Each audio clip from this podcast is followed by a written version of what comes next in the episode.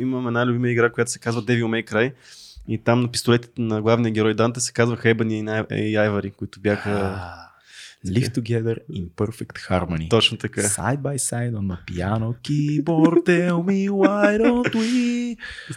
2200 подкаст, епизод 44. Имаме хаускипинг да направим. Така да се правим малко хаускипинг. Първо да благодариме на всички 3000 вече и там 50 абоната в YouTube. Много. Толкова бързо се качихме, че не можахме да благодарим на 3000 абоната и трябва да благодарим на 3050. Да, и това е супер готино за нас. Благодарим ви много, че сте се абонирали и слушате и гледате. Още една благодарност, може ти да я отправиш. Благодарим на всичките 22 Patreon, които в момента на този запис са 22, които... Аз не очаквах да са толкова хора на първия етап. Много им благодарим. Много благодарим на тия хора, които съпортват безвъзмезно на този етап все още подкаста. И да си кажем, че който не е го направил, а пък има това желание, линка отдолу може да влезе и да подкрепи подкаста с скромните $6, 10 лева и така. Това е за Patreon-а. Housekeeping друг имаме ли да си кажем? Мисля, че е много готино да кажем, че днеска на пулта ни е Кристиан Бозов, който е нашия стажант, който все повече и повече спира да бъде стажанта. Втори основен играч. Поздрави за Фил, който е някъде в Дива София, и ще се видим с него в следващия епизод, който е с много специален гост, който няма да издаваме в момента. Днеска си говориме за страха. Да, това е... От тази поредица теми, които си хващаме с по една думичка, депресия, смърт, любов, приятелство и каквото и там ни дойде, този път дума на деня, както се казва, е страх. Има една много нещо, ме е страх, че някой откраде тотинетка и ме е страх за живота му, защото ще отида да го удара след малко. Виждаш през прозореца? Не, просто чувам, че има тротинетка. Ако искаш, след провери, ако искаш. Не, няма, но е страх ме за него. Така, аз си мисля, че се сещам сега, преди доста време слушах, че не помня, даже май четох някъде, че основните две емоции в живота на човек са любовта и страха. Да. И това е много е вярно. Движещи сили. Много е вярно. Да. Сякаш всички други чувства произлизат от тях. Това е интересна концепция. Мислята си, че е толкова силно чувство страха, колкото и любовта. Или дори може би по... Някъде четох, че мисля, че Робърт Грийн да го е написал, че е много по-добре хората се страхуват от теб, отколкото да те обичат. Това го четох също някъде. Ами като се замислиш, това е едно от основните правила в армията, да кажем, или една от основните причини да имаш тирани, които да управляват държави, империи и така нататък. Никой не разчита само на любовта. Много е странно. Страха е едно от уния чувства за мене, които сякаш ме е накарал да взема много, много съдбоносни решения в живота ми. Да забавя много неща. Да. Да вземеш или по-скоро да не вземеш? Да не взема. Да кажем, да взема решението да не направя нещо на даден етап. Да. Много е странно, защото ние сме сравнително големи хора вече в 30-те си. Ти също честит рожден ден в подкаста официално. Много е странно, защото страха с годините се променя, но не спира. Да. Аз ти кажа честно, ти като ми каза темата за страха, аз ти го казах, никога не съм размишлявал на тази тема, никога не съм водил такъв разговор с някой по тази тема и беше много странно в един момент, добре, да какво толкова за страха?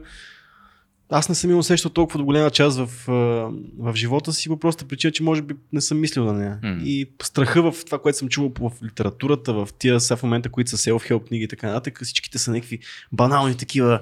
Страха ви пречи да постигнете мечтите си, какво си тия неща. И затова страха винаги съм го заклеймавал по този начин, но като тръгнах да мисля, осъзнах, че наистина той винаги присъства в живота си. То не говорим за ниво страх от паяци. Говорим за много по-сериозни страхове, които със сигурност аз до този етап не съм ги изкарвал на повърхността за себе си, да си ги асимилирам, но със сигурност са били там.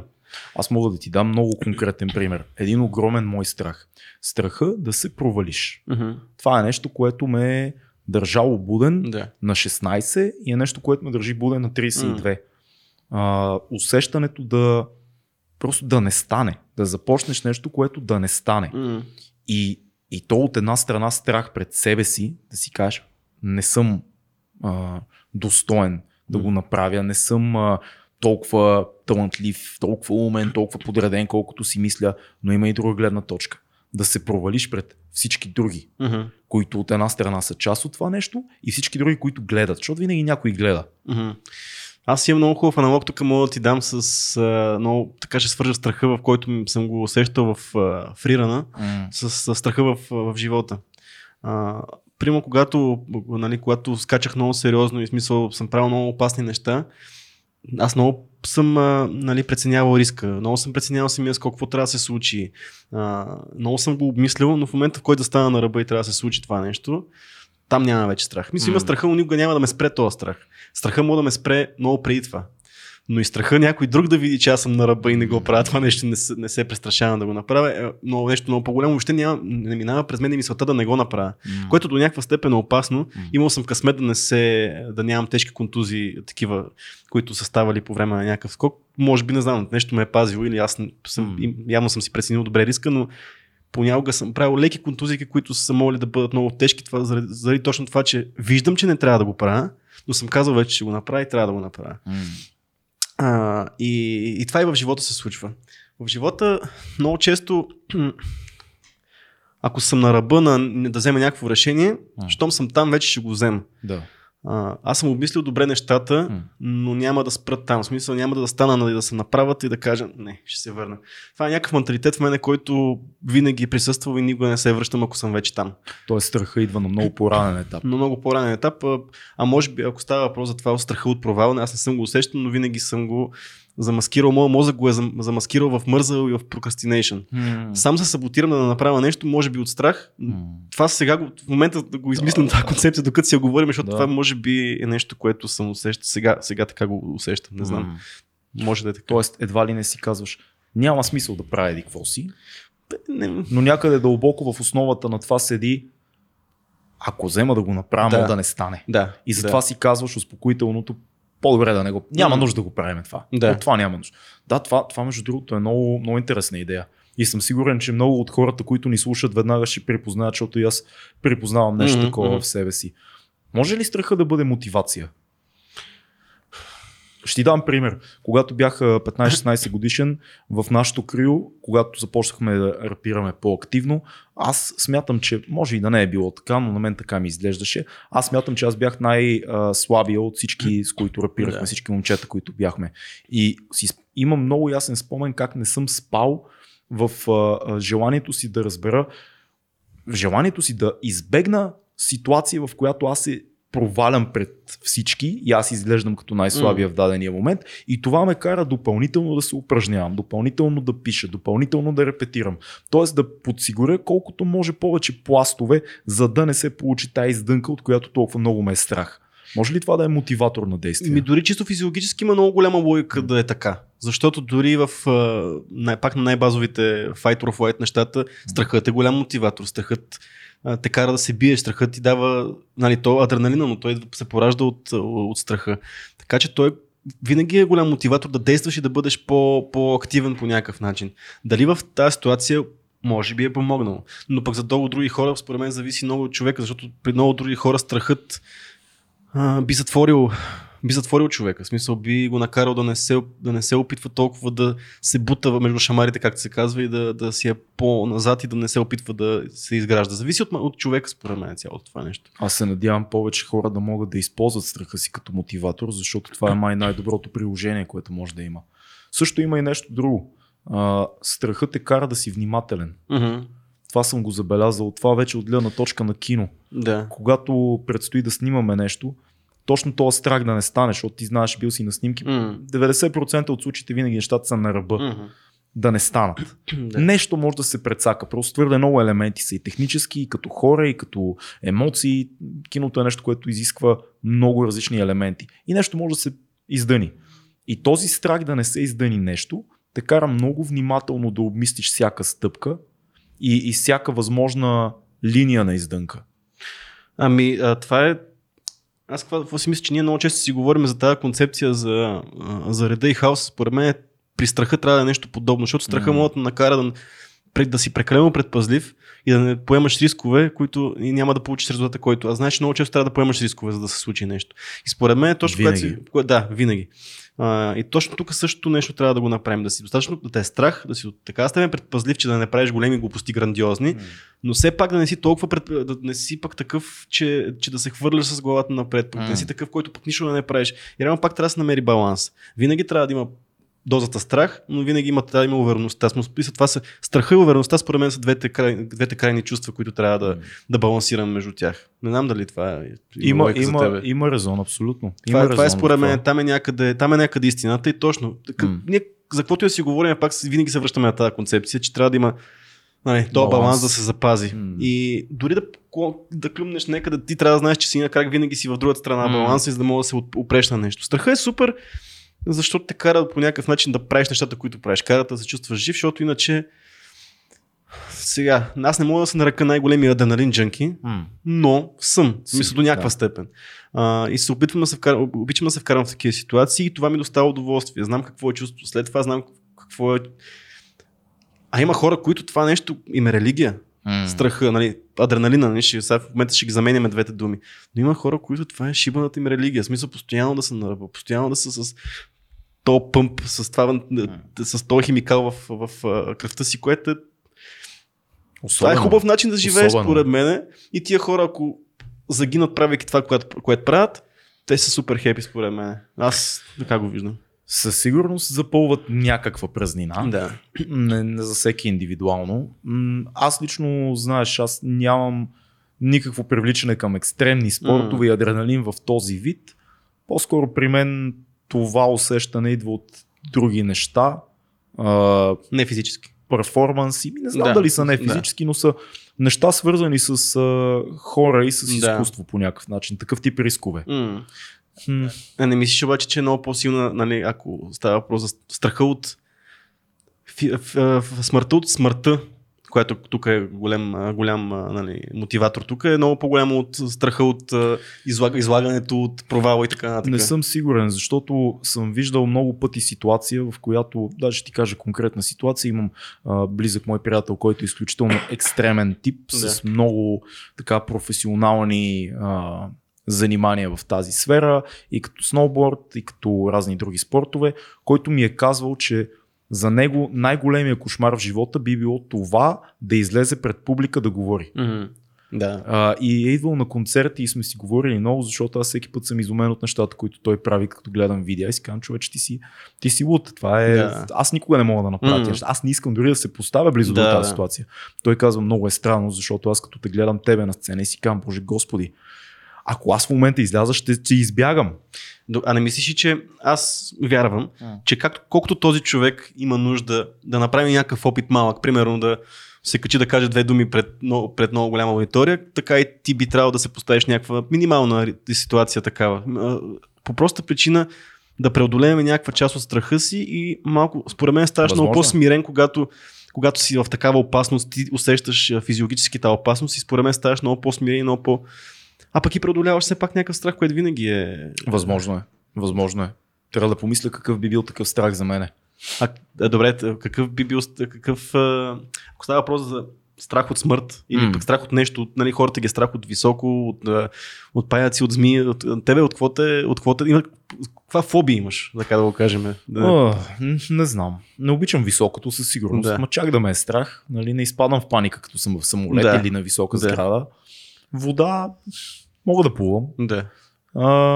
Може би високи скорости ме притесняват леко, отвъд нормалното. Не обичам змии. Еволюционно ти е. Да, мразя змии. Мисля, че змиите са ужасни. Мисля, че те са виновни за коронавируса в Китай. Какво друго? Това са нещата в общи линии. Много е странно. Това са неща, на които бих се подложил, но за мен по-скоро те не биха променили мен. Просто ще си докажа, че ме е страх от даденото нещо и ще си изкефа на адреналиновата инжекция в момента на случването на скок или потапянето в аквариум с змии или whatever, но точно това не знам, изпитвал съм моменти, които са били много по-силни за мене, когато импровизираш нов текст на сцената или когато снимаш дадена продукция, която по всичко личи, че е много рисковано да стане нещо готино и после се окаже, че е станало готино и вътре в себе си знаеш, че има един екип от хора, който разчита на теб, но ти импровизираш нещо, което изобщо си нямаш на идея дали ще работи. може би тия моменти ми дават много повече, отколкото нещо такова би ми дава. Нали, много, много сме различни, то това е нали, черно и бяло почнахме с тази цялата концепция. Със сигурност, аз ако се поставя в твоята ситуация, със сигурност няма да ми е, въобще ще ми е много по-страшно. В смисъл, аз имам същия проблем такъв до някаква степен. От социалния контакт понякога някои неща ме притесняват. В смисъл, какво ти кажа?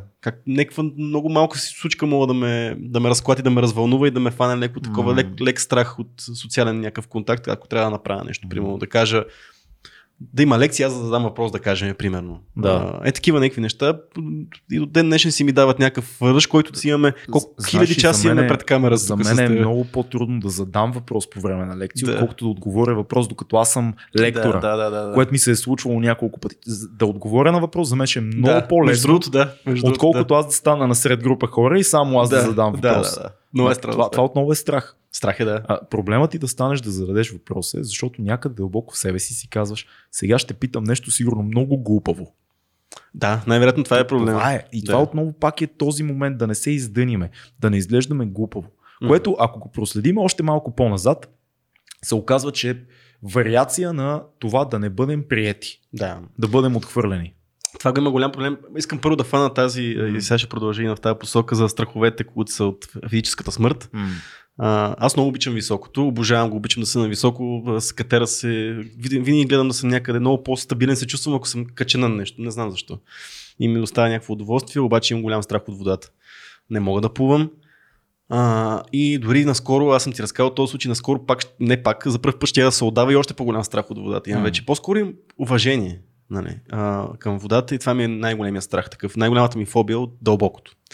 Дори аз това много покажам на приятели, нали, басейн някъде и скочи в басейна, викам, никакъв шанс, човек ще скочи от петока, от една кула на земята, на тревата ще скочи, няма проблем, обаче в басейна няма да скочи човек.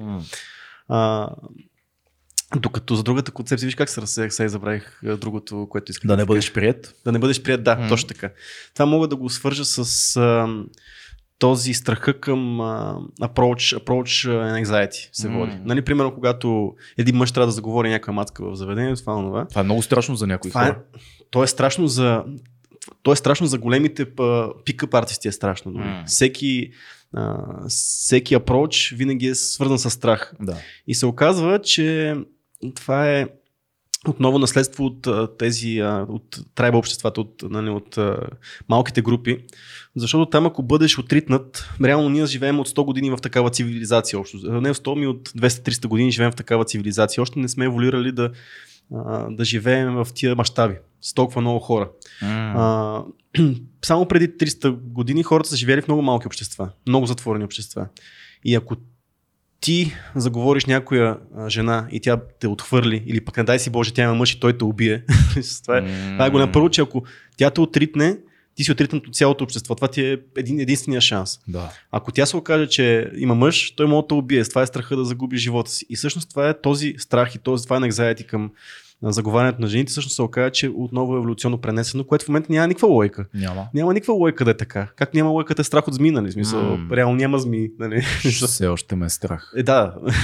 Но това е ето пак еволюционно нещо пренесено и аз вярвам много в... Ти знаеш, че съм голям фен на еволюционната психология и аз съм много превърженик съм на тази теория, че имаме тези пренесени страхове все още и едва ли скоро ще се отървем от тях. Смяташ ли, че някъде там има проблем с авторитета? Тоест ти дори в ситуацията с жената да те отхвърли, има го и момента, в който се страхуваш твой авторитет да не бъде наранен. Може би имиджът и персоната, която си изграждаш за пред хората, това фалшивото лице, маската, което пак е ти, нали? Той в психологията много често става дума за това, че ние казваме персоната, маската, но това пак си ти. Това просто е публичното ти аз. Отново ще цитирам Робърт Грийн, той казва, пазете точно имиджа си, не е точната дума, статуса си, не, да кажем, с цената на живота си. Смисъл, да, авторитета си с цената на живота си. Мисъл, реално в днешното общество, ти ако загубиш ценността на твоята персона, ти губиш всичко общо. Зато ти не си добър в бизнеса, ти не си добър в любовта. Това е много странно, защото ако гледаш сега всичко последните 10 години с много острото навлизане на социални медии и така нататък, Сякаш хората аплодират, дори да видят някой публична личност, която излиза от имиджа си, от персоната си, да разчупи, да покаже нещо, което е човешко. Да. В момента супер популярно е в музикалната сцена, в киното, в телевизията, дори навлиза все повече и повече, да се опитва всеки един продукт да има усещането на ето излизам от кутийката, да. Ето снимка на еди коя си, примерно, инфлуенсърка, световно известна, там Ким Кардашян или която е, снимка, която е не толкова добре направена. Ето awkward момент, който всеки един от нас би имал, не всичко е шлифовано, т.е. това разчупване на имиджа и това излизане от публичния образ, който имаш. Онзи ден Шакира на Супербола свири на барабани, мисъл, което си е излизане от... Къде ще видиш ти подявалите? И тя не е добър барабанист, нали. Справя се момичето, ама нали, все пак. Ето това, наистина, не си бях замислил, това социалните мрежи породиха много такива движения. Защото хората искат да видят човека зад публичния имидж. Да. Много е странно. И това е нож с две остриета, като се замислиш, защото от една страна имаш едни артисти, които са готови на всичко, за да разчупят имиджа. Да кажат, ето, аз съм супер обикновен, аз съм такъв. Но от друга страна, мистерията е много по-интересна. Като публика, като човек, който харесвам дадени изпълнители, аз не искам да разчупваш. Аз не искам да те виждам в ежедневни ситуации. Аз искам да имам образ, представа, митология за тебе, за да мога да възприема изкуството по-чисто. Помниш стартера, като ни беше на гости, даже какво каза, той каза, аз много често не искам да общувам много с изпълнителите, които идват в България. Да не се счупи този образ, който... Точно, да не се разочарова, да не се окаже, той не е това, за което го мисля, той не е този символичен образ, който е събран в него. Ти си го казал това също няколко пъти. А сега да обърнем нещата, като говорим за социална мрежа, и с Флинк преди, там при колко епизода вече си говорихме, страха да пуснеш някакъв пост в социалните мрежи, за да не бъдеш, нали, да не той имидж да не го щупиш по някакъв начин и да пуснеш нещо глупово, което не е тренди или пък нещо, не е такава някаква просотия. Това много хора го имат и Флинк точно с него си говорихме, че той не се чувства окей да си пусне селфи в огледалото на плочките си, въпреки че човека е работил за тия плочки и мога да си го позволи да си пусне такова селфи, но го е страх от това, че как ще бъде прият. Това в момента за първ път сме толкова гледани под лупа и то ние сами се поставяме под тази лупа. Да, ужасно е. Ужасно е, защото има хора, които искрено се психират от персоната си в социалните мрежи. От това човече, което са изградили чрез снимки, постове, което е някакъв стилизиран имидж. До някаква степен мога да го разбера за артисти. Хора, които създават музика, видео, театър и така нататък, автори, хора, които пишат, до някаква степен мога да го осъзная. Защото ти използваш социалната мрежа като медиум за достигане на изкуството ти до хората. И всичко, което правиш в тази социална мрежа, трябва да бъде част от това изкуство. Ти си го избрал това нещо. Това не е социална мрежа за приятелите ти само. Обикновено много от тия хора ги следват хиляди, десетки хиляди, стотици хиляди. Мога да разбера стилизиран профил в Инстаграм, да кажем. И е много яко, защото ти кажеш, супер, още едно парченце от пъзела на този артист. Но не мога да го схвана за много хора, които просто имат социална мрежа. И искат всичко да... Откъде да знам? Може би не съм прав, може би това е начин да се изразиш. Може би това е един добър начин да извадиш изкуство от себе си, защото всеки има нещо такова в себе си, има креативни хора, които не са изпълнители. Може би за тях готиното нещо е да създадат един много готин артистичен Инстаграм или да пишат готини постове във Фейсбук. Къде остава страха тук? Да не пуснеш нещо глупаво, ти го каза. Да не стане гледай то, какво е пуснал. Има един такъв друг тренд пък малко в социалните мрежи, да пускаш най-суровите си неща. Смисъл... Това е за което говорих, да разчупиш. Примерно имаме такава позната, която си пуска най-такива битови неща, които ги поднася по интересен начин, но те са не са гламъръс, вижте ме колко съм красива, а днеска се чувствам ужасно, не толкова депресиращо, но днеска пък не съм си, мазна ми е косата, имам пъпка на носа, обаче все пак съм красива, и някакви такива неща. Ама то това дали не е готино, защото пак ти казвам, в момента по-голямата част от мейнстрим профилите, всички социални мрежи са мега лъснати. Да, така е. Филтри и глупости. Аз съм си говорил точно с конкретната наша позната, точно това е, че мисля, това си е някакъв начин, да не бягаме много от темата, но по тая линия говорихме си с Никола от Теда Къмне, то беше преди подкаста, си новия говорихме подкаст, с много як подкаст. Ако не сте го гледали, той е предния епизод. Но той, нали, аз не знам дали е окей да го казвам, но според мен той ще да го каже и в подкаста. Той каза, че когато се намира в някаква ситуация, която му е мега некомфортно, много е страх, нали, от самата ситуация, примерно има 15 камери върху него го снимат, той заема някакъв образ, някаква роля. Което аз му казах, че аз съм го правил, мога да разкажа мой... Всички го правим. Да, аз мога да разкажа моя случай по тая линия, че когато започнах да снимам контролът идея, това беше за първия път, когато съм застанал зад камера. И автоматично, като застанах пред камерите, и ми се сложиха брошките и трябваше да си отворя устата да кажа някакви неща, защото там нямаше скрипт, всичко си беше идваше от мен общо взето. И от мен излезе един образ, който е много интересен. Микса от приятели, които познавам, които са много забавни по принцип. Взех им някакви думи, ма без да го планирам това нещо, и се изгради един образ, който сега хората, ако са гледали контролът, дел в момента ме гледат, значи нищо общо на двете неща. Това ми напомня на един скетч на, мисля, че на Уиси Кей беше един негов бит, в който той разказваше колко е различно, когато мъж и жена излязат на среща. Как жената просто наблюдава и мисли дали еволюционно, социално и така нататък, този пич е за нея. Дали я размива и такива неща, просто наблюдава. Просто така. Докато мъжа, той е много готино го правиш, той казва, ти ставаш карикатура между 100 човека, забавен, силен, едновременно, когато главата ти е хаос, защото ти се превръщаш в 100 различни неща. Безумно е това. И то може би, това ли е щита, който страха поражда един щит, който ти се слагаш на чужда персона отпред да те пази и така на нищо не може стигнало от тебе. Вероятно. Като се замислиш, това е нещото, което правиме, когато сме в компания. Да. Той е просто по-малък такъв вариант, защото в компания, особено ако е компания, която не познаваш, събирате се едни хора на едно място и трябва да бъдете там и да си говорите. Ти по някакъв начин ще влезеш в дадена роля. Да. Чисто несъзнателно, няма си кажеш, сега ще вляза в роля, но ти влизаш, тялото ти и мозъкът така се напасва, че ти сега си казваш, сега днеска... съм в добро настроение, съм се наспал и такова, ще бъда готин, ще пускам шеги, ще се държа готино с хората, защото не ги познавам или така. Или си казваш, други си кажеш, днес аз съм темерута. Да. И не ми си говори, и не ме занимавайте. Това не си го казваш. И да, не си го казваш, но мозъкът и подсъзнанието ти влиза в този мод. Варианта с камерите, когато ти си започвал да снимаш, ти в този момент знаеш, че евентуално те гледат няколко хиляди души и мозъка прави, какво искаме да кажем? И е много странно, защото всеки един от нас, колкото и да го отрича, защото в момента е много модерно да се отрича това нещо, всеки иска да се хареса. Цялото ти същество е така еволюционно построено, конструирано, че ти искаш да се харесаш. И свръзките в мозъка ти започват да се чудят как да се харесам. Да. Какво да... Това не е лошо, не го казвам негативно. Всички според мен го правят, не знам колко хора си дават сметка за това. Но цялото ти поведение в дадения момент е начин ти да се харесаш. И когато говориш на публика, която е безлична някъде там в етера и не я познаш, ти включваш всички неща, всички стратегии, които си усвоил в живота си до сега. Отново survival tactics. Да, абсолютно това е. До това опира всичко. Аз съм абсолютно по същия начин. Аз затова не съм много добър в големи в компании, по принцип. Аз ти си виждал. Аз, ако се наложи, мога да бъда много готин. Не знам как да го направя. Все пак съм режисьор и мога да го избутам. Но честно казано, по-скоро съм по-интровертен в големи компании. Харесвам къси разговори едно на едно. Пред камери това, което аз съм усещал за себе си, е много странно.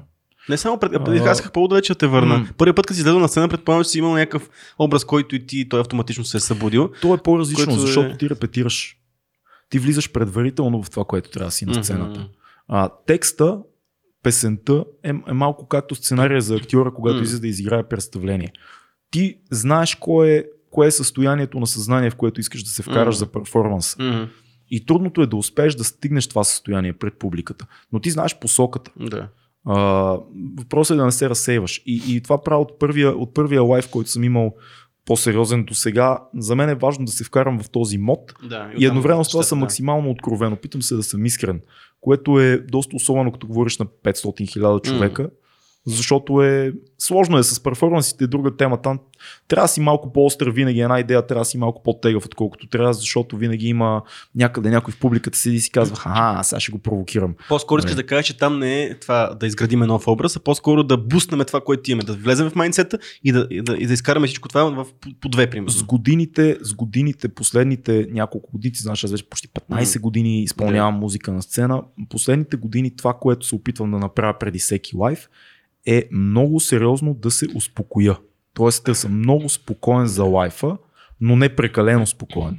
Една идея по алърт, отколкото в ежедневието. Преди години имах друга стратегия. Ядосвах се много преди изляза на сцена. Влизах в такъв състезателен мод, особено когато има изпълнители преди мен на сцена, ти си кажеш, сега ще ги убиеме. И искаш да бъдеш много агресивно на публиката. В момента по-скоро искам да ми е спокойно да се преживея песните. Ако аз успея да се преживея това, което съм написал по време на концерта, тогава за мен е успешен лайф и съм убеден, че публиката го усеща по някакъв много странен начин. Публиката усеща кога си искрен. Публиката усеща кога искаш да изиграеш роля, публиката усеща кога искаш да я манипулираш, да я заблудиш в нещо, което не си. Много е специфично. Но да, ти много точно го каза това. Ти ставаш много различни хора едновременно, когато не си сигурен в това, как да стигнеш до целта. И то в един момент ти така си го правил вече, ти няма как да си промениш рязко, ти вече в момента, в който се пусна камерата си този човек и се пазиш. И това още един път ще минаме... Много е странно като правим подкаста, защото не го усещаме това по никакъв начин. Точно това трябва да казвам, че ти просто в подкаста, аз поне те познавам и на сцена, и на снимачната площадка, и в работа, и на вечера, като сме били. И знам, че това си ти, който сме в момента, когато правим това, така бихме си говорили по принцип. Абсолютно. Което това е якото, че толкова сме превъзмогнени страх. Трябва да завъртиме все пак около страха нещата, защото много малко се отклоняваме. Няма го страха, защото ние вече сме се разголили, ние сме го прели това нещо, просто причина, че ти няма как 2 часа да си говориш тук и да не кажеш някаква тъпотия. Няма как да държиш персонаж. Да. Хората, които идват тук, имат някаква роля и персонаж в началото, тя се счупва. Усеща се много бързо, да. Усеща се, има на 20-30 минута почва малко вече да. Да, даже и по-бързо с някой. Това е хубавото, че влизаш в този подкаст и нямаш страх. Просто пече, че ти няма от какво вече тази страх. Ти всичко си го дал. Какво ще кажеш някаква глупост ли? Ти вече си готов да кажеш някаква глупост. Много е странно, сте 44 и повече епизода. Интересното на подкаста е, че не сме го експериментирали това, не сме били наскоро в някой сутрешен блог или в такъв мейнстрим тип медиа, но аз съм убеден, бях преди няколко месеца в Нова телевизия да говоря за езика. Заедно с един доцент от БАН. Професор, мисля, че беше или доцент. Много по-умен човек от мен.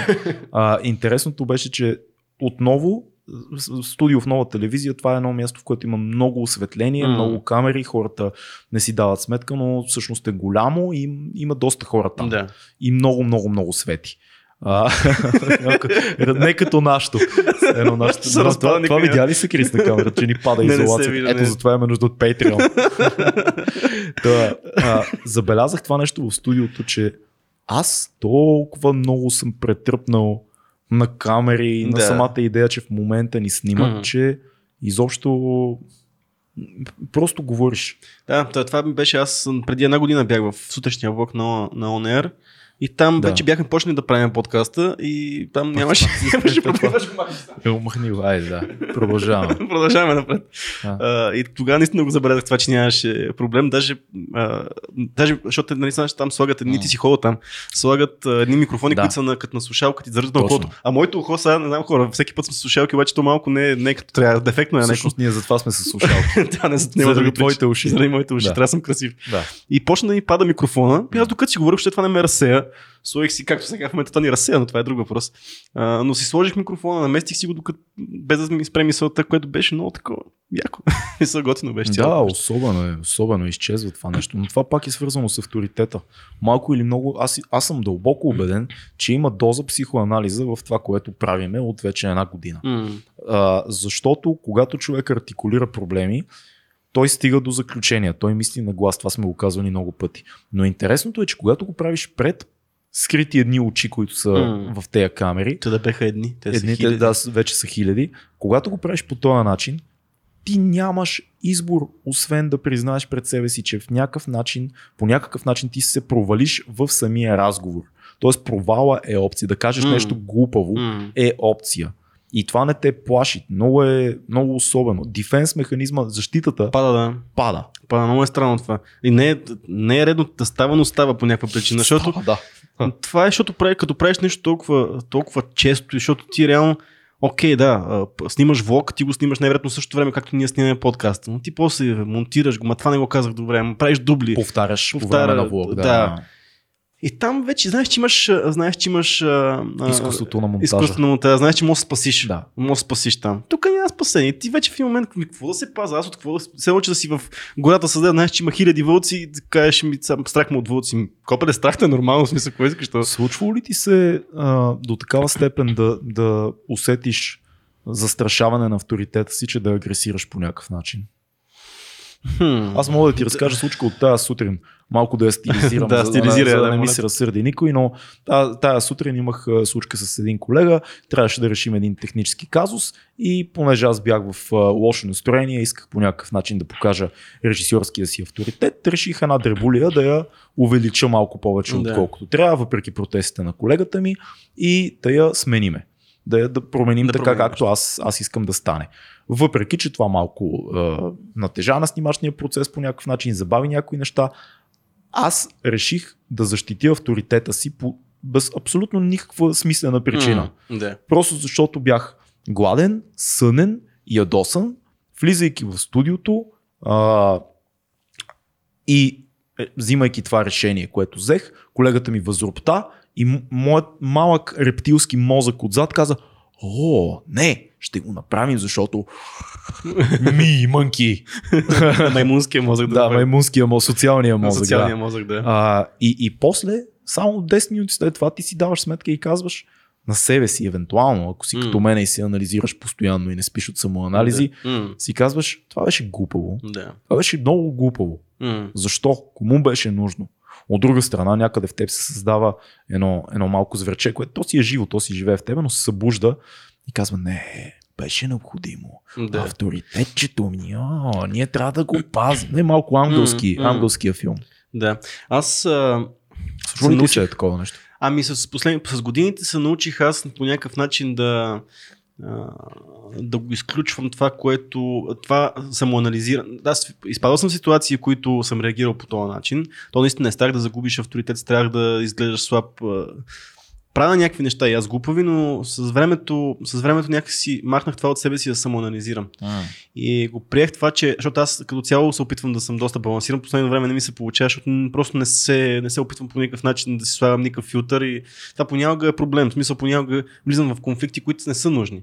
И с тебе сме влизали, с други, и с приятели, с бизнес партньори. В смисъл, влизал съм в такива конфликти, просто причина, че аз съм си позволил, сега ще бъда такъв, защото така го чувствам, обаче след това не правя. Абе, правилно ли го казах?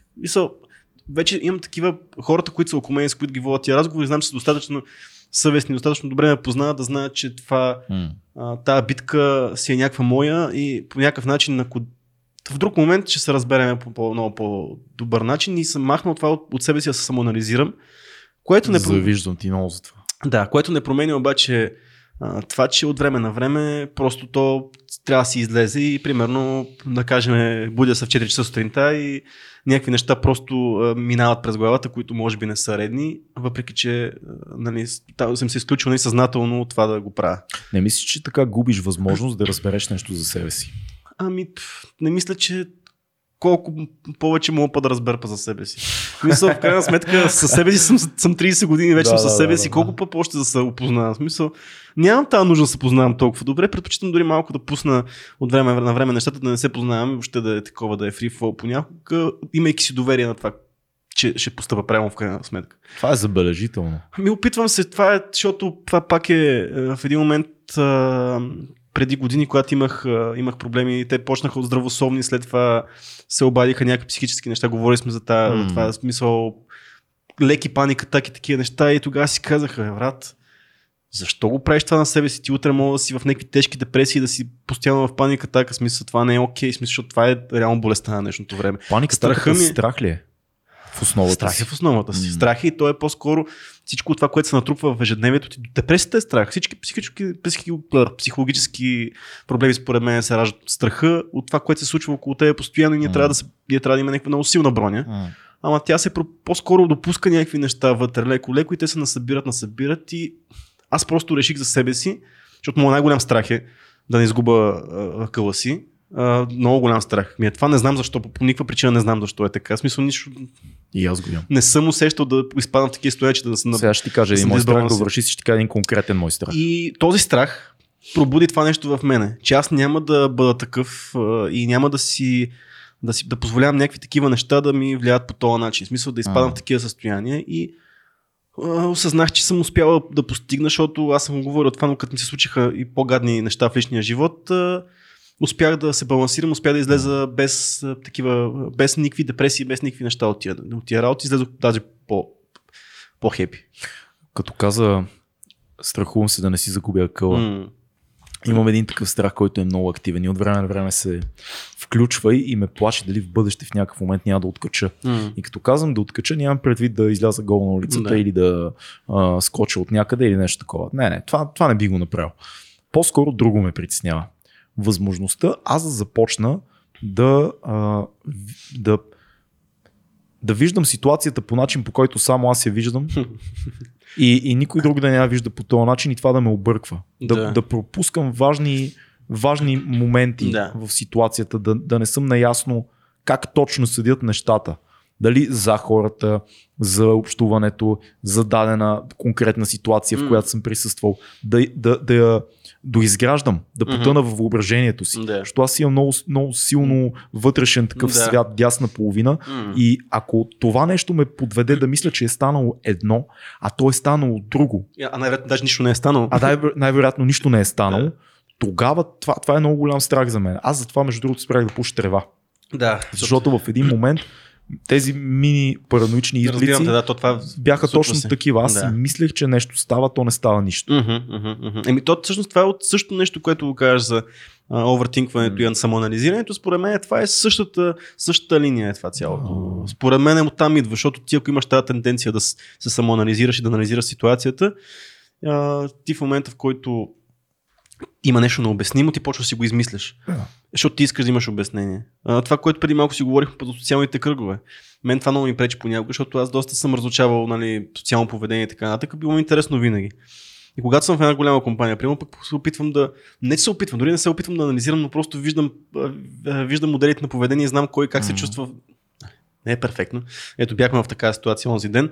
Мисля, до голяма степен знаех кой как, въпреки че бях насякъде, аз трябваше да съм малко насякъде, но знаех горе-долу какво се случва насякъде. Да мога ли да променя нещо? Понякога мога, понякога не искам, понякога не искам.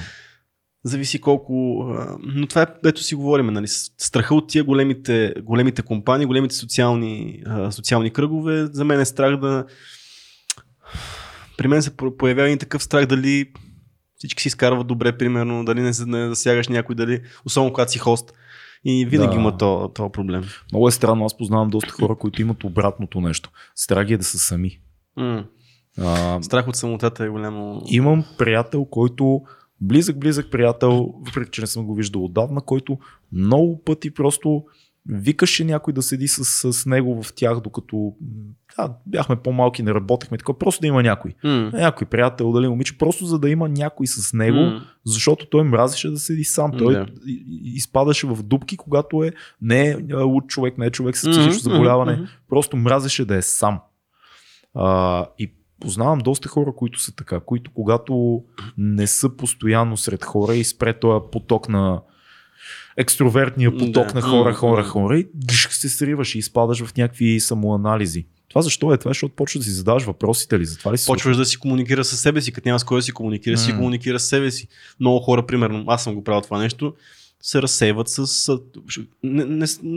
без да го искаш, останайки повече от един час сам със себе си, каквото и да правиш, почваш да си говориш със себе си. В смисъл да си водиш вътрешния диалог. И това за някои хора е притеснително, защото явно няма нищо хубаво, което да си каже. Поне той така си мисли. Той най-вероятно е страхотен човек, обаче не иска да си говори много-много със себе си. И блокира неща. Покаже. Примерно, аз съм го правил това с какво съм го правил? Да кажем, че примерно някакво... Не, че казвам, че компютърните игри са лоши, но да кажем, съм го правил по този начин, съм бягал от някакви неща, които трябва да си кажа за себе си.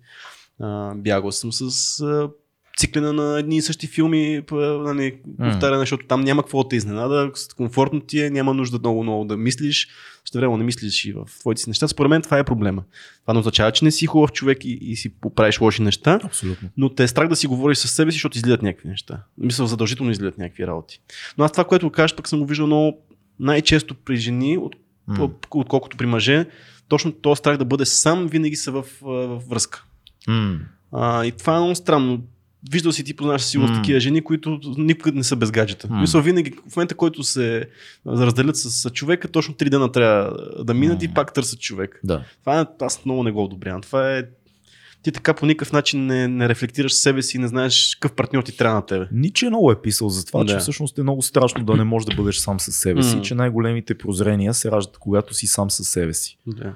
Всъщност ти нямаш разбирателство, не си сложил на една линия вътрешния си глас с теб. И да, има хора, при които това е проблем, защото си казват неща, които не харесват, но много често тия неща са верни според мен.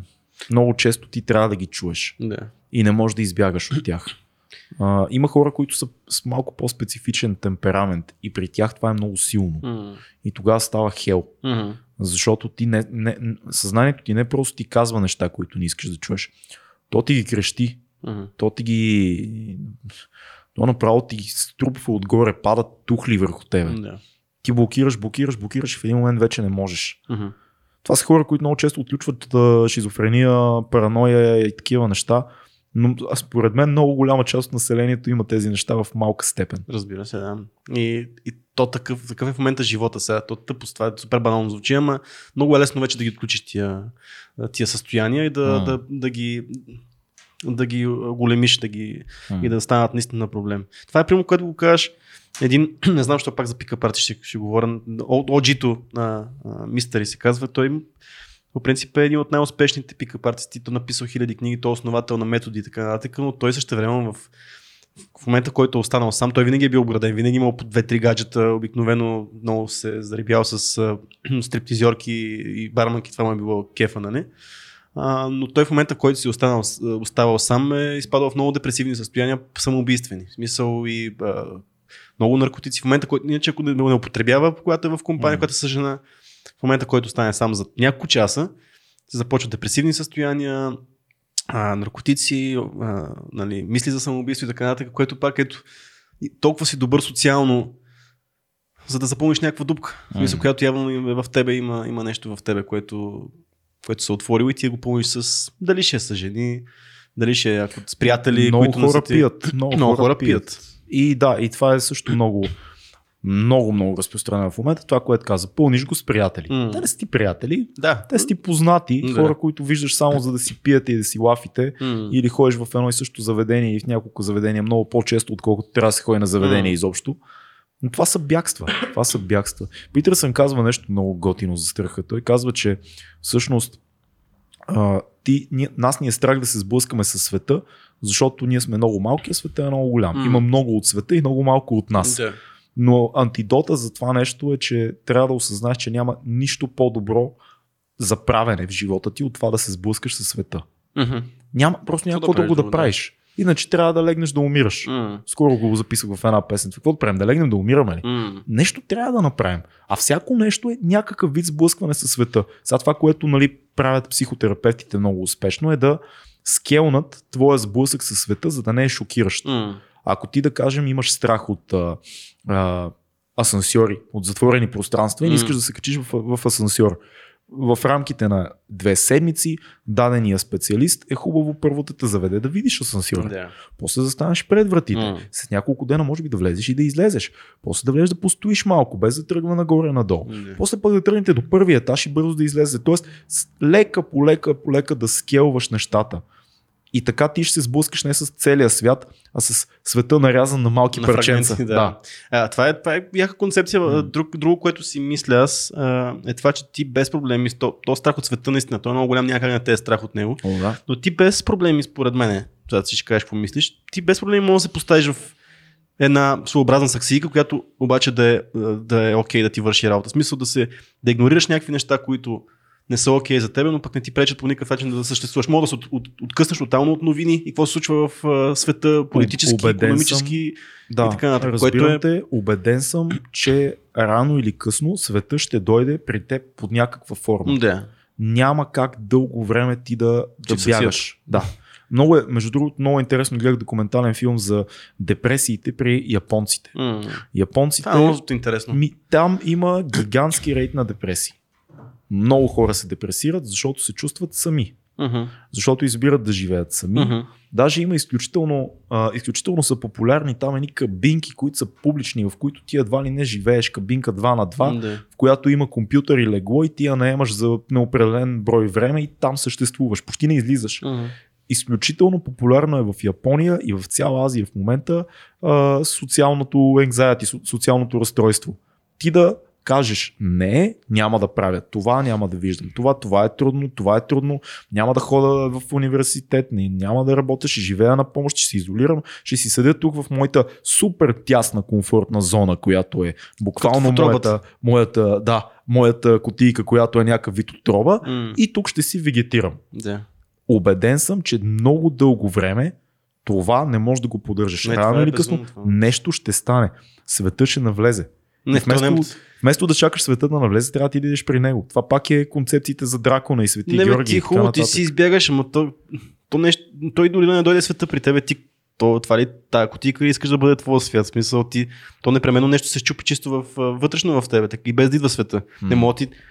Това не, това е много странно, аз с първ път го чувам това име. Има хора, които биха били щастливи да живеят като под юрган. Тоест ти да имаш basic shit, да имаш храна, да имаш евентуално интернет, за да си гледаш анимацията, да гледаш порно и нищо друго да не се налага ти да поемеш като отговорност или като ангажимент. В този филм показваха много интересен случай на един пич, който е 36-7 годишен и не е напускал стаята в апартамента на родителите си от около 25 години. Майката му носи храна до вратата на стаята, оставя му я и той там седи, той не излиза. Семейството му го храни, той си гледа анимации и порно, казва на семейството си, че има социално разстройство и вегетира. Всъщност проблема най-вероятно е, че той тотално е отказал да се сблъска с света, защото му е дадена възможността и това е така. Не се сблъска. Сега, то възможността, то в днешно време има толкова много възможности се дават. Където, каквото искаш да правиш, мога го правиш в момента и ако искаш да се изолираш, ще се изолираш, ще намериш начин да го направиш. Просто както си говорихме за баланс. Това пък е от другата страна. Толкова те страх, че той вече не е никакъв мотиватор. Страха тук става мотиватор само да си вкъщи. Да. И това е, и ти имаш със сигурност. Той те завзема, ти със сигурност имаш рационално обяснение ти защо го правиш и ти знаеш, че си по-щастлив така по този начин. Което, ето това, пак говорим за баланс. Защото не може да те е толкова страх. Мисля, аз съм имал такива периоди, между другото. В младостта си, в повертета си съм имал периоди, в които като стане нещо драматично и не успея в дадено нещо или се издъня в дадена ситуация и след това 2-3 дена, 4-5 седмица не искам да излизам от вкъщи направо. Всеки ги е имал според мен. 2-3 дена сега, това е нормално. Не искам да изляза от зоната си на комфорта, защото се чувствам като човек, който се е провалил до такава степен, че от тук нататък вече не може да бъде поправено нищо. И смятам, че тинейджерите са много склонни на такива заключения. Смятам, че е много лесно да си 15-16 годишен и направиш някаква глупост на купон, да ти се смеят, или да си скараш с гаджето си, или откъде я знам, да започнеш някакво хоби и да се издъниш пред хората в него и нещо такова. Много е склонен един тинейджер, един 15-16 годишен пичага или малко по-малък или по-голям да каже, това беше. В смисъл, повече не искам да правя нищо. Защото, щом така ще ме рани това нещо, когато се издъня в него, аз не искам да правя повече нищо. Не би казал, че е хелти толкова това нещо, но пък е нещо, което всеки го е правил напълно нормално. Сега всеки се чувства по този начин. Дали трябва да го направиш така или трябва да се изблъскаш с проблемите си и да го превъзмогнеш това, не съм сигурен кое е по-правилният вариант. На всеки се е случвало, дали е правилно или важното е да помогне, без да остави някакви щети. Според мен вярната формула е тази. Отиваш, сблъскваш се и ако случайно нещо, с което се сблъскал, те победи, както ще става много пъти и се случва с всички, дай си време за къса рекапитулация. Ако имаш нужда, спри да правиш каквото и да било за 1-2-3 дена. Не прави нищо, но се върни задължително. Защото ако не се... Има хора, които по този начин приключват живота си. Особено знам много истории през 90-те години, когато се сменя системата. И знам много истории за творци, големи български творци, които след като се сменя финансирането в театрите и в киното, те отказват изобщо да продължат. Mm-hmm. Битката е толкова голяма и всеобхватна в един момент за теб. Ти си свикнал да държавата да ти осигури всичко, за да твориш. Ти не мислиш, ти твориш. в един момент се променя всичко и ставаме, трябва да играеш играта на икономиката, трябва да играеш играта на мениджмънт, реклама, задоволяване на интереса на публиката. След един-два неуспешни опита да направиш това нещо, един творец е много склонен да се затвори и да каже, аз повече не искам да правя нищо тогава. Що ме е толкова сложно да направя това, което аз правех досега, аз предпочитам да не го правя. И се затваряш, всичко свършва за тебе. Със сигурност сблъскването с страха е нещо, което... Особено ако си 60-70. Да, вече си правил по един и същи начин да си правил нещата, но това сблъскване според мен е точно това, което изгражда и make or break нещата, защото ти, да кажем, нали, перфектният вариант, ти имаш някакъв страх от провал, страх от смъртта, страх от боболечки, ти се изправя също този страх. Той или те побеждава по някакъв начин, или ти го побеждаваш. Сега въпросът е, като излезеш от тази ситуация, какво ще направиш? Като те победи страхът, ти си хъмбъл просто и ще знаеш, че трябва да имаш уважение към това нещо, но това няма да спре да се опиташ да победиш тази схема, или пък ще изпаднеш в депресия. Ти ще победи страха и ще кажеш, победи го, ама все пак трябва да има някакво уважение към това нещо. Или ще станеш арогантен и ще скочиш примерно страхта от високо и ще победиш веднъж страха и ще направиш бейс джъмп и ще умреш и се размажеш на асфалт. Е, това е. Как реагираш? Мисля, ти като се удариш в него, независимо на коя посока, тръгнеш до къде ще те отведе тази посока, колко ще се върнеш назад, колко ще успееш да намериш правилното разстояние от арогантността и от смирението, не от смирението, а от арогантността и тоталното отдаване на страха. Защото това са двете крайности тук в този конкретен случай. Да. Това според мен и по-скоро реакцията от сблъскването, това е най-важното. Това е много, много вярно. Но за да не си арогантен, трябва да си озрял. Много е трудно да не си арогантен, когато си млад. Да. Или когато си губил много пъти. Може да си възрастен. Да, ако си губил много пъти, в един момент спечелиш, ставаш арогантен. Или ако смяташ, че света не те разбира и в някакъв момент всичко гръмва и ти кажеш, ето най-накрая се качих, където трябваше да бъда отдавна. И много лесно ставаш арогантен. Много много бързо спираш да преценяваш реално ситуацията каква е. Но въпросът там нещо трябва да се появи, което да те свали на земята и евентуално тогава, защото като станеш много арогантен, непременно ще дойде някакъв проблем, който тази арогантност ще изиграе някаква много лоша шега и ти примерно ще подходиш снисходително към някаква ситуация и тя ще победи. И там пак отново е въпросът как ще реагираш. Малко ще намали тази арогантност и ще кажа, това беше случайно. С главата напред пак ще вършим цялата работа. О, интересно това. В смисъл, никога не съм мислил на тази тема, ама стават... Харесва ми, че мислиме по това нещо. Има ли си страх от бъдещето? Всеки ден сигурно. Какво е страхът от бъдещето? Много е странно. Аз се хващам на моменти. Заклевам се, много често ми се случва. Даже хващам се и си казвам, бати държавата е, бати мястото обитаваме. Всъщност... Нали, какво ще правим? Защото в някакъв момент то не е толкова дали държавата ще има. Тя ще има поне още известно време. Но на моменти си казвам, добре, аз ще смогна ли да оцелея нормално с всички неща, които правя, защото всички са рискови. Да, аз не съм адвокат, не съм счетоводител. Ти да си, най-вероятно и там има големи рискови. Най-вероятно и там има. Но... Даже много големи. Това пак е някакъв тип anxiety, безпокойство. Хваща ли те такова нещо на момента? Ами аз ти казах всеки ден, ама всъщност не е точно така. Опитвам се да не мисля отново по същата схема, но то отново... Моите слушалки две ли са? Две са, да. Добре, но идеята е, че опитвам се да не мисля, защото ако тръгна да мисля по тая линия, трябва да спра да правя каквото и да е било. И обаче то се обажда, защото правим отново ти казвам рискови неща пак правим, където нали, вкарваш някакъв... Постоянно правим някакви рискови неща, което е якото, но ако мисля това, то, ако имам постоянно този страх за бъдещето, той ще ме спре да може би да правя неща. Но той се обажда. И пак в тези безсънни нощи, за които говорим, събуждането сутринта, пак идват ни такива мислиме, добре, де сега това, там добре, правилно ли го правят това нещо, има ли достатъчния потенциал, чисто познания, е въпроса, сила, време, IQ точки, ако ще е смисъл за да го правят това нещо, винаги има тия съмнение и този страх, но той трябва да е там, но той не трябва отново да пречи пак, той трябва да ти е някакъв мотиватор. И трябва да знаеш, че е там. И за това чувство винаги трябва да е там, защото иначе пак ставаме, нали, ние си знаем, че ние сме най-великите и в един момент като не сме най-великите, защото ние не сме най-великите. И в един момент всичко отива по дяволите. Интересното е всъщност, че този страх от бъдещето и от, нали, доколко има потенциал в това, което правя, е много особен, защото директен пример, особено за хора, да се занимават с изкуство, е много интересно. много хора, които учат актьорско майсторство, за мен би трябвало да се будят всяка нощ в пот и ужас как ще оцеляват държавата. Да. За режисьорите това се умножава по 20. Да. Разбираш, това просто е безумно да искаш да посветиш образованието си и работата си на нещо такова. За подкастери, рап изпълнители, изобщо музиканти в България, художници, писатели и т.н. Най-вероятно и много други професии, които не познавам толкова задълбочено.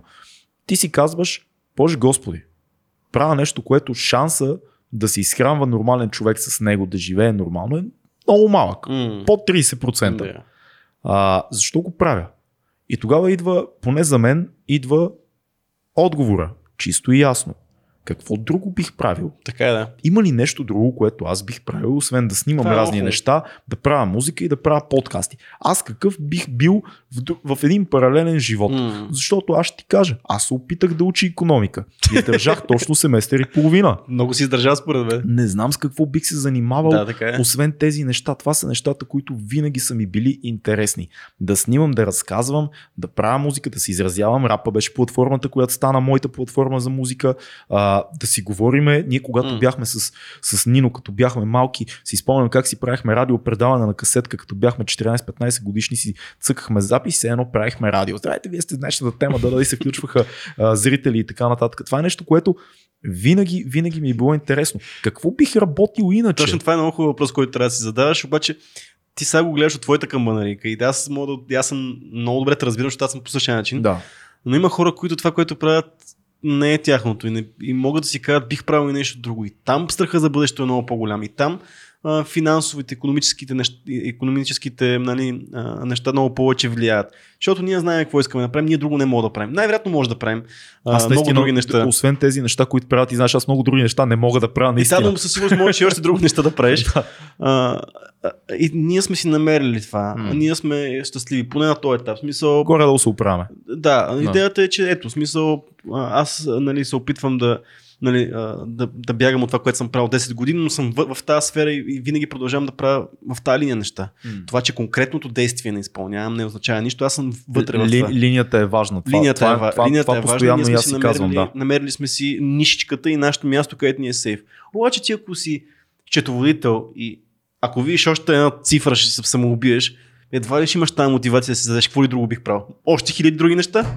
И затова за изкуството най-вероятно всички хора, които занимават с изкуството, най-вероятно го имат това мислене като нас, по-друго бих правил. Но за много други хора, които не си намерили техното нещо, това има много голям страх за бъдещето. Аз съм много голям враг на New Age предложението „Остави всичко и следвай мечтите си“. Аз съм враг, смъртен враг на това мислене. Аз не искам да давам на никой никога съвета. Ако ти си счетоводител във фирма и смяташ, че ще станеш музикант, напусни фирмата, в която си счетоводител и стани музикант. Не. Стой си счетоводител и лека по лека планирай следващите 1-2 години да си на друг тип работа, която е в този бранш, която ти е по-интересна. Защото ти изобщо за да стигнеш до това нещо има някакъв интерес там.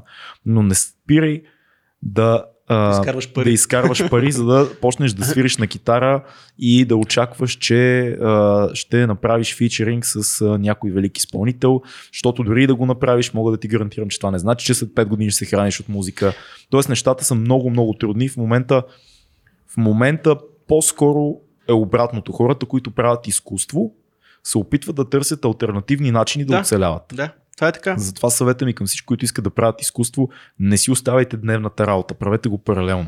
Много по-разумно е, правете го като хоби, намерете начин, правете го вместо да ходите на сноуборд, правете го вместо да ходите на ски, правете го вместо да гледате сутрешни блокове и така нататък. Правете изкуство в времето, в което е спокойно за вас да го правите, но не си напускайте поне първата 1-2 години, докато го правите това изкуство, работата. Като се замислиш, ти си на работа 8 часа. Сега ти, ако не ти пука толкова за тази работа, няма да си по 16 часа на работа. Не.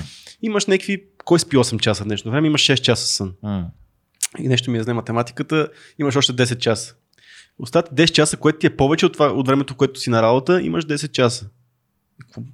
Имаш още време за да си... Естествено. Да следваш, да се учиш да свириш на китара, да ходиш по обикновено, ако е за музика, обикновено да са видите нещата, които се случват за уикенда и вечерно време, нищо не ти пречи. Сванете нещо, което е в тази посока, която искате да работите, но го правете фри тайм. Да, трябва да инвестирате в него. Трябва да инвестирате време най-малко. Много често трябва да инвестирате пари. Защото, примерно, ако искате да свирите на китара, не мога да свирите на въздушна китара, не трябва да си купите китара. Но да, аз преди 20... Или да свирите толкова добре на въздушна китара, че да си пуснете Patreon за истинска. Трябва да си много добър, наистина. Представя си някой наистина се зариби по, нищо чудно. По това нещо. Този човек, ако направи това, му предлагам да кандидатства в надвис. Стане актьор. Та това наистина, ако ме беше питал на 23-4 до 5 години, трябва да си напусна day job, за да следвам мечтите си, най-вероятно ще кажа, да, ти трябва да изпаднеш в ситуация, в която нали, няма връщане, ти нямаш как да не успееш. Що няма как да не успееш? Много хора не успяват. Повечето не успяват. Да не кажем 95% не успяват. Успяват 5% и ние виждаме тези истории, които успяват. Но това да успееш, значи да си, как се казва, икономически да успееш с това нещо. Ние това виждаме и то най-големия процент. Да. Проблемът е, че като разгледаш пирамидата на хората, които се занимават с изкуства, тя изглежда така. 5% взимат всички пари, останалите 95% никакви.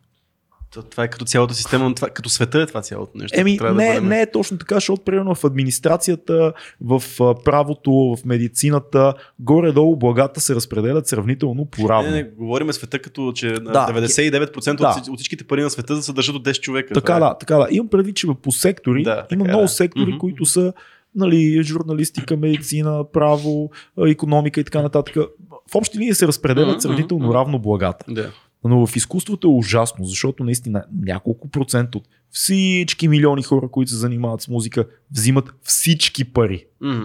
Така е направена тази система, така е било от началото на света, може би. Имаш няколко много добри и всички гледат към тях. И имаш много добри, които са просто добри. Да. Никой не се интересува. Но пък от друга страна, пък за това нещо, което си говорим, е страха мога пък да те спре да... в момента, в който е точния момент да... Защото ти си се трудил да направиш тази крачка и страха от това да си загубиш дей джоба и да не си се справи след това, те спира да направиш следващата крачка, която да махнеш работата, защото ти ще бъдеш много по-добре, ако не си на тази работа, тя само ти губи времето. Да, със сигурност. Със сигурност и това е капан, в който трябва да се избягва да се попадне. Да се търсят моментите да не се спира. Страха много често просто, наистина, както кажеш, ни спира да правим някакви неща. И дали ще спре да започнеш някакво нещо, ново начинение да правиш подкаст, или дали ще спре да се махнеш от работа, за да правиш по 6 подкаста на ден, защото знаеш, че това е възможно, това е момента, в който го направиш. Да. И двете неща са възможно да се случат заради този страх. Да, така е. Така, аз казвам, не напускайте работа, ако искате да се занимавате с изкуство, но напусни работа, ако работата ти те смазва психически, каквото и да искаш да правиш, ако се чувстваш ежедневно нещастен, мразиш работното си място, довлачваш се с ужасно чувство на смъртник до него и прекарваш ти 8 часа като смъртник, като болен. За Бога, get the fuck out, просто си намери друга преди да се махнеш. Или спести някакви кинти, или нещо, смисъл има някакво сейфти, защото най-вероятно, когато напуснеш без подготовка дадена работа, следващата ти, ако нямаш спестени пари, ще приемеш първата, която ти предложат и едва ли си много по-щастлив. Сложно е, не знам. Сложно. Ти знаеш, че аз не съм добър в сметките за day job и такива неща, защото като цяло не разбирам точно системата как работи за тия работи, но давам съвети. Това е подкаста, не разбирам нищо, но давам съвети. Трябва да слагаме някакъв дисклеймър. Всичко, което казваме е плотна фантазия. Всичко, което казваме като пълна глупост на първо четене и после... Помислете малко, пречупете си го през... Ние просто си говорим. Да. Кой казваше така? Ние просто си го... Роган ли вече някой друг бяха слушали? От време на време казва, ние просто си говорим. От време на време казваме. Не го взимайте на сериозно. Така е, това е нормално. Имам много яка случка история за страха, която ми е много любима. И това е историята на Травис Пастрана, който е Травис Пастрана. Много хора не го знаят, трябва да според мен. Да.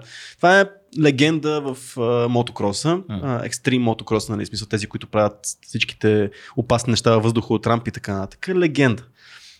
Първият, който е направил задно салто, първият, който е направил двойно задно салто, първият, който смисъл той е измислил този спорт, той го е модерния Ивъл Канивъл. Скачал от безстрашен тип. Скачал е в Гранд Каньон с мотор с парашут. Скачал е от самолет без парашут. Първият, може би, който там скачаш без парашут, те почти те фащат. Модерния Ивъл Канивъл. В смисъл човек, който се е подложил на всичко. Има 90 хиляди щупени кости. В смисъл всяка костица му в тялото му е чупена. И това е определен за човек, който е безстрашен. Защото в крайна сметка ти, за да направиш нещо, което никога не е правено и в такъв опасен да скочиш от самолет без парашут и да направиш двойно задно салото, което е ужасно нещо, ти трябва да си много болно копане. Има един документален филм, който се казва 199 живота, който проследява неговата история. И там за първ път се разказва историята, как всъщност Травис, Чичо Травис, който е най-безстрашният човек през деня, всъщност има така наречените Night Terrors. Събужда се през нощта, той не помни нищо, това е като сумамбулство и крещи на ксено, че го колят, разбираш. Wow. Да, и това, не знам на този етап докъде е стигнал този страх, но това нещо, но психолог му е казал, защото все пак човек с възможности, много добри психолози се консултира с много добри психолози, му карат потиснат страх. Mm-hmm. Той трябва да излезе от някъде този страх. В смисъл, ти си най-безстрашният човек на света, няма друг като тебе. И следващия момент то трябва да няма как. Ти, поглеждайки смъртта в очите ежедневно за работа и дали с това работиш, няма как да не те е страх. Mm. И това е много интересно. И много най-вероятно това ме кара да си мисля, че колкото и да... Замислих се, понеже в началото, като си говорихме дали да го правим този разговор или не, да. Аз не ти кажа, страх. Да. И осъзнаеш къде се намира той в живота ти, колкото и да се опитваш да го игнорираш, че е там. И той в някакъв момент няма как да не е там, под някаква форма. Няма как да не излезе под някаква форма. Да. И няма как да не съществува, в смисъл, той пак няма как. Просто не е. Знаеш ли, аз много сериозно се обмислям, нали, себе си за това, което каза. Алтернативата на това него от с моторите, преди аз изляза на сцена, на мен това са моторите. Има едни 5 минутки точно преди да изляза. Те не са сценична треска, но има едни 5 минутки, в които аз обичам да съм сам малко преди да изляза на сцена. Вероятно отстрани изглежда, че очите ми стават много големи и много силно обмислям в себе си възможността да не стане яко изобщо. И да си тръгнеш. И да си тръгна, да. Буквално 5 минути преди лайф много често ми се случва. Андрейката знае, той е бил с мен много път, тя ни знае много добре. Аз имам един момент, в който си казвам, няма никакъв смисъл от това, не искам да го правя, не е яко, няма да стана, кипе се много зле. И това минава за секунди, обаче тази мисъл минава като електрошок през главата ти. Така е. И може би това е аутлета на това цялото нещо. Всеки има такъв аутлет. Страхувал ли си се от това, че хората могат да те лъжат, да те манипулират, да не вярваш? Се разочароваш от някои? Вече сме на по 30 години. Сериозно нямаш такъв страх? Много хора са ни разочаровали, много хора ни лъжат ежедневно. Не обичам лицемерието по проста причина, че аз съм много искрен и супер много ме изнервя лицемерието и супер много ме дразни. И аз го показвам. Не се страхуваш и ядосваш му се. Ядосвам му се. Може да го разпознаш. Не ме е страх. Вече толкова видяли сме всеки схеми. Достатъчно, както казах, аз достатъчно съм се интересувал от социални поведения, поведението на хората, кой как ти говори. Просто ми е било интересно нещо, защото съм някакъв експерт в тази област. Просто ми винаги е било интересно и в момента, като ги виждам тия неща и ти знаеш, че те са постоянно около тебе. О, да. Особено в работна атмосфера. Слава Богу, че при приятелите не е така. Смисъл, обграден съм от хора, които не го правят това нещо. Вярвам го силно. Но когато го видя това и просто откачам. Не ме е страх, дразна се супер много и почвам вече малко да не мога да го толерирам и да не мога да си мълча за това нещо. Така, пич. Знам какво правиш. Смисъл, не е готино. Смисъл, защо го правим? Какво ще постигнеш? И това ме дразни. Много мразя лицемерието. Дори и това е много, което правиш. Много хора просто биха кътнали отношения. Но не винаги можеш, особено професионално. Със сигурност кътваш от към ненужни отношения. В смисъл, ти мога да кътна. Имам предвид, че аз ако ти си този човек, който ме дразни, обаче аз трябва да работя с тебе, минимум контакт. В смисъл, ще си свършим работа и още нито милимунда повече няма да си никакво време няма да изкарам с тебе. Да. Защото знам, че това е ненужно е. Направо ми стана некомфортно физически, като ми кажеш, че много хора вероятно се чудят какво трябва да се направи в такъв случай. Когато усетиш, че човека срещу теб в работна среда, да кажем, защото тя е такава, от която няма как да си тръгнеш просто, човека срещу теб е манипулативен, лъже и като цяло усещаш нещо нечисто във всичко, което ти казва и което правиш. Какво би препоръчал? Какво да се направи? Call the fucker out. Директно ли?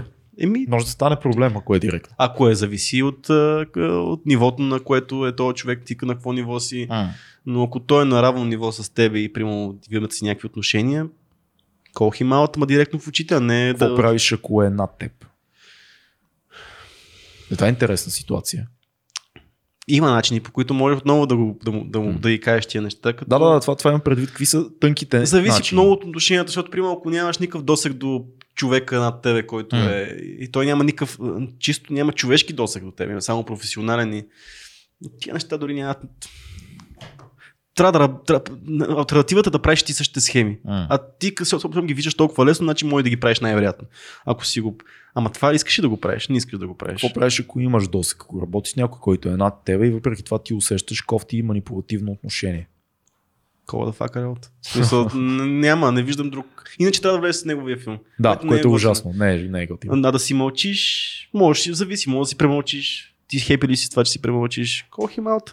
Мисъл, искат се топки, не искат се да, ама ще видиш колко после ти е много по-яко. Може да рискуваш нещо, винаги има риск в тази схема, обаче ти много повече рискуваш, ако се правиш на такъв, че нищо не се случва около теб и в един момент просто всичко се срине, защото този човек ти подлива по някакъв начин вода, да кажем, или пък прави нещо, някакви схеми зад гърба ти и накрая ти мога да изпаднеш в дупка и в някакъв провал твой да се случи заради това нещо. Ако си готов да жертваш. Не знам. Аз мисля, че е най-добре да бъдеш откровен, без да засегнеш никой.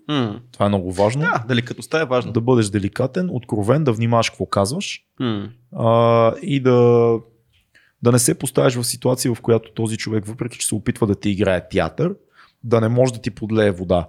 Тоест театър е забавен. Ти смисъл много бързо един човек разбира кога друг човек вижда театъра му. И може да си много директен и кажеш, окей. Дай поиграем малко. Да поиграем малко и да оставиш да си играе, но ти да бъдеш директен в това, което казваш и най-вече да бъдеш в действията си. Защото ако ти си добър професионалист, малко или много, кой какъвто театър да ти играе манипулативно да действа, работата не може да бъде пренебрегната. Тоест има и други хора малко или много около вас, дали сте компания, дали е частна фирма, дали е нещо по-голямо корпоративно. Някаква отговорност носиш за това, което... Ти носиш някаква отговорност. Някой играе някакъв театър, манипулативно игра. Да, окей, това е този човек, маркираш го и си кажеш, окей, този човек прави така. Не е яко. Минимално общуване, професионално и от тук нататък следващата стъпка е да си свърша по най-добрия възможен начин работата, за да може да нямам за какво аз да бъда пипнат. Проблемът е, че много пъти това звучи добре, но на теб ти се отчитява да си свършиш работата, когато се сблъскваш с кофти отношения, ти си кажеш, какво ще ви правя? Ще ви работя. Да, това особено при по-емоционални хора се случва. Как целият ни разговор тръгва от смъртта. Тръгва от страха, обаче много прелива във всеки други теми. Защото аз ти казвам, за мен това е основна емоция. Да. Доверието, невъзможността да се довериш на някой, дали във връзка, в приятелство или в работна среда, това е страх. Това е страх ти да бъдеш предаден, използван, манипулиран, излъган, как се казва, отхвърлен. Това са твоите страхове. И те са там. И това е само малка част от страховете. Аз вярвам, че ние сме изтъкани от страх. Той е много, много жив и много силен във всеки един от нас, във всяка една секунда. И ако не го направиме наш приятел, много ще страдаме. Много е страшно да не го направиме наш приятел. Аз се опитвам да го правя това нещо, не успявам. Честно казвам, има моменти, в които главата ми ще се пръсне. От притеснение и тревоги. Ние с тебе сме си говорили, имали сме си някакви казуси и сме си казвали и двамата един на друг, много го премислиш това. Оверфинкваш го, предобреш много с това нещо. Защото сме такива. Седим и си казвам, това. Има неща, дето не е нужно. Има други, дето е нужно. Ама трябва да намериш нещата, които са важни, които не са важни. Това е проблема тук, защото ти не знаеш кое е важно. Защото то овертинкинг понякога е много ценен, обаче понякога ти вреди. Да. В края на краищата единственото, което можеш да направиш е да бъдеш колкото се може по-честен със себе си. Със себе си, подчертавам дебело, да си кажеш тук са какво ме притеснява? Това. Много ли е гадно това? Ако вземе да стане това, какво губя? Много от нещата, които си казваш в главата ти, че са страшни, всъщност не са. Yeah. Не, обикновено, нали, ако говорим в контекст на това да се изложи човек, много хора имат ужасна паническа атака от това да се издъне, да се изложат пред хора. Обикновено това само в твоята глава е страшно. Аз като човек, който съм се излагал много пъти публично, мога да го кажа. На хората не им пука и забравят 10 минути след момента на твоята излагация. Така е, да. Много хора се страхуват, че няма да изглеждат добре, няма да създадат правилното впечатление, няма да са перфектни образ. Хората като цяло не ги интересуват толкова много за вас. Хората се интересуват от себе си. Така. Това е тъжната истина. Всеки обсебен от себе си в собствената си глава живее с неговите страхове. Да. Това е хубаво да погледнете човека срещу вас, да знаете, той има същите проблеми като мен. А другото, което е, както е казал един голям философ, с голямата сила и за голямата отговорност, Анкъл Бен, така и също с голямата отговорност. Анкъл Бен от Супермен, нали? Не, от Спайдърмен. От Спайдърмен, да, вярно. Това е да. Но идеята е, че с голямата отговорност идват и повече страхове. Сколкото повече отговорност имате и отговорност не само към себе си и към други хора, толкова повече страхове ще имате. Неизбежно е. В момента, който сте отговорни за дете, да кажем, страховете стават много по-засилени от това. От тия, които си говорим сега в финансовите проблеми, финансовите притеснения, страхове, те се засилват шесторно. Очевидно е. Ако имате отговорности за компания, на която сте наели 15 приятела, страховете тази фирма да се провали стават все по-големи. Освен ако не сте някакъв социопат. Да. Но с големите отговорности, колкото по се качвате, да кажем, това, което вие сте си поставили за стълбица, толкова повече стават страховете. Но пък може пък да отпадат някакви други по-ниши страхове, да знам. Поне това би трябвало да се случва. Не мисля, че се натрупват. Мисля, че се натрупват в течение на живота и някъде, вероятно, в 50-те, 60-те, може би, започва да не ти пука за малките неща. След кризата на средната възраст, почва да не ти пука за малките неща. Почваш да се страхуваш за големите неща, здравето на близките си, твоето собствено. Тежки неща, които са наистина страшни, които няма как да не те е страх. Но такива малки ежедневни неща, много пъти съм си говорил с майка ми за някакви работи и съм изподелял някакви неща, които ме тревожат, свързани с работа, приятели. Без да занимавам твърде много, но ние сме много, много близки приятели с нея и съм им разказвал. И тя от позициите на нейните 70 години, тя каза просто, това е глупо, дето го мислиш. Това няма никакво значение в голямата картинка. И е много интересно, защото когато някой по-млад мой приятел, който е, да кажем, в 20-те си дойде и ми каже нещо, което го тревожи, аз се хващам как аз реагирам. Така казвам, човек, това е пълна глупост, да си го мисля, няма никакво значение. Същото нещо преди 10 години, аз съм се тревожил и съм се поболявал за него. Така е. Една много важна част от темата, която искам да вкарам, е емпатията. За мен е много важно да си напомням, че много пъти хората правят тъпи неща, защото ги е страх. Много пъти даден човек се държи по идиотски начин, не защото иска да те уязви, а защото го е страх той да не изпадне в ситуация да е уязвен. Да. И всичките тия брони, и всичките тия неща, те са част от някакво тъпо поведение, може наистина да е някаква защитна реакция. Това е като тази приказка, стара българска приказка, че реално всъщност куче, което лае нахапено, то това е кучетата, които също нападат и които лаят, това е с кучетата, които ги е страх. Да. И реално това е също защитната реакция на аз ще бъда то агресивен, аз ще те изям, обаче също време аз съм насирам от страх. И може би това е наистина хората правят такива тъпоти от страх за нещо да не... Хората обиждат, хората засягат. Много, много често в живота ми се оказвало, че точно тези хора, които са много силни в това да те обидят и да те засегнат, се развили това си умение от страх, те да не бъдат първите засегнати. Точно, да. И ти от хлапе просто изграждаш, да викаш тая броня, да можеш ти да си тоалет да застреля другия. Ма така да го застреля, че да си знае, че не може да се ебава с тебе. Ама това не може да се ебаваш с мен, знаеш какво е? Не се ебавай с мен наистина, защото много, много лесно мога да бъда потрошен отвътре. Класиката в американските филми, тази ситуация е разказана толкова пъти в училищните филмчета, булитата всъщност са хората, които имат някакви сериозни проблеми в семейството. Винаги. И тето това е разказано това дори в тези банални американски филми, то най-вероятно е така. И да, със сигурност, може би булитата ги е много по-страх, те не могат да бъде толкова лошо и зло. Мисля, каквото и да си говорим, то не може да бъде толкова зло, е така без причина. Аз съм сигурен, че хората сме способни да бъдем много зли. Това е вътре в нас и ние избираме дали да бъдем такива. Ние може да бъдем много добри, може да бъдем и много зли. Но обстоятелствата винаги са много сложни. Ние с тебе сме си говорили много пъти за това, че обикновено мъжете правят в исторически план много зли неща, когато са в голяма група. От страх да не разочароват другите членове на групата. От страх да не си единствения, който да даде фира. Yeah. От страх да не си подкрепа, от страх да не си лоялен. Това са много силни състояния, които ти влияят. Mm. Това са принципи, на които се случва половината извращения 20 век с евреи, голаци и така нататък. Едни хора масово си казват: няма аз да съм този, който да предам цялото нещо. Mm. Щом всички сме решили нещо, всички го правиме. Yeah. Затваряме тия хора тук, правиме мъчения, убиваме. Няма аз да съм този, дето да даде фира. Няма аз да се пречупя, щом ти не се пречупваш. Правиме го, нали? Правиме го. Правилно ли е? Това няма да го мислиме сега. Просто го правиме, защото сме тръгнали. Всички, много хора. А добре, аз страха в хората, които правят революциите. Има специални хора. В смисъл, там е по-скоро толерира един друг страх от страха от, че това ще продължи. В смисъл, че реално толкова е голям страха от това, което в момента се случва. Да. Настоящето, че дори не те е интерес, смисъл, не те е страх от това, какво би се случило, защото после няма как да стане. Да.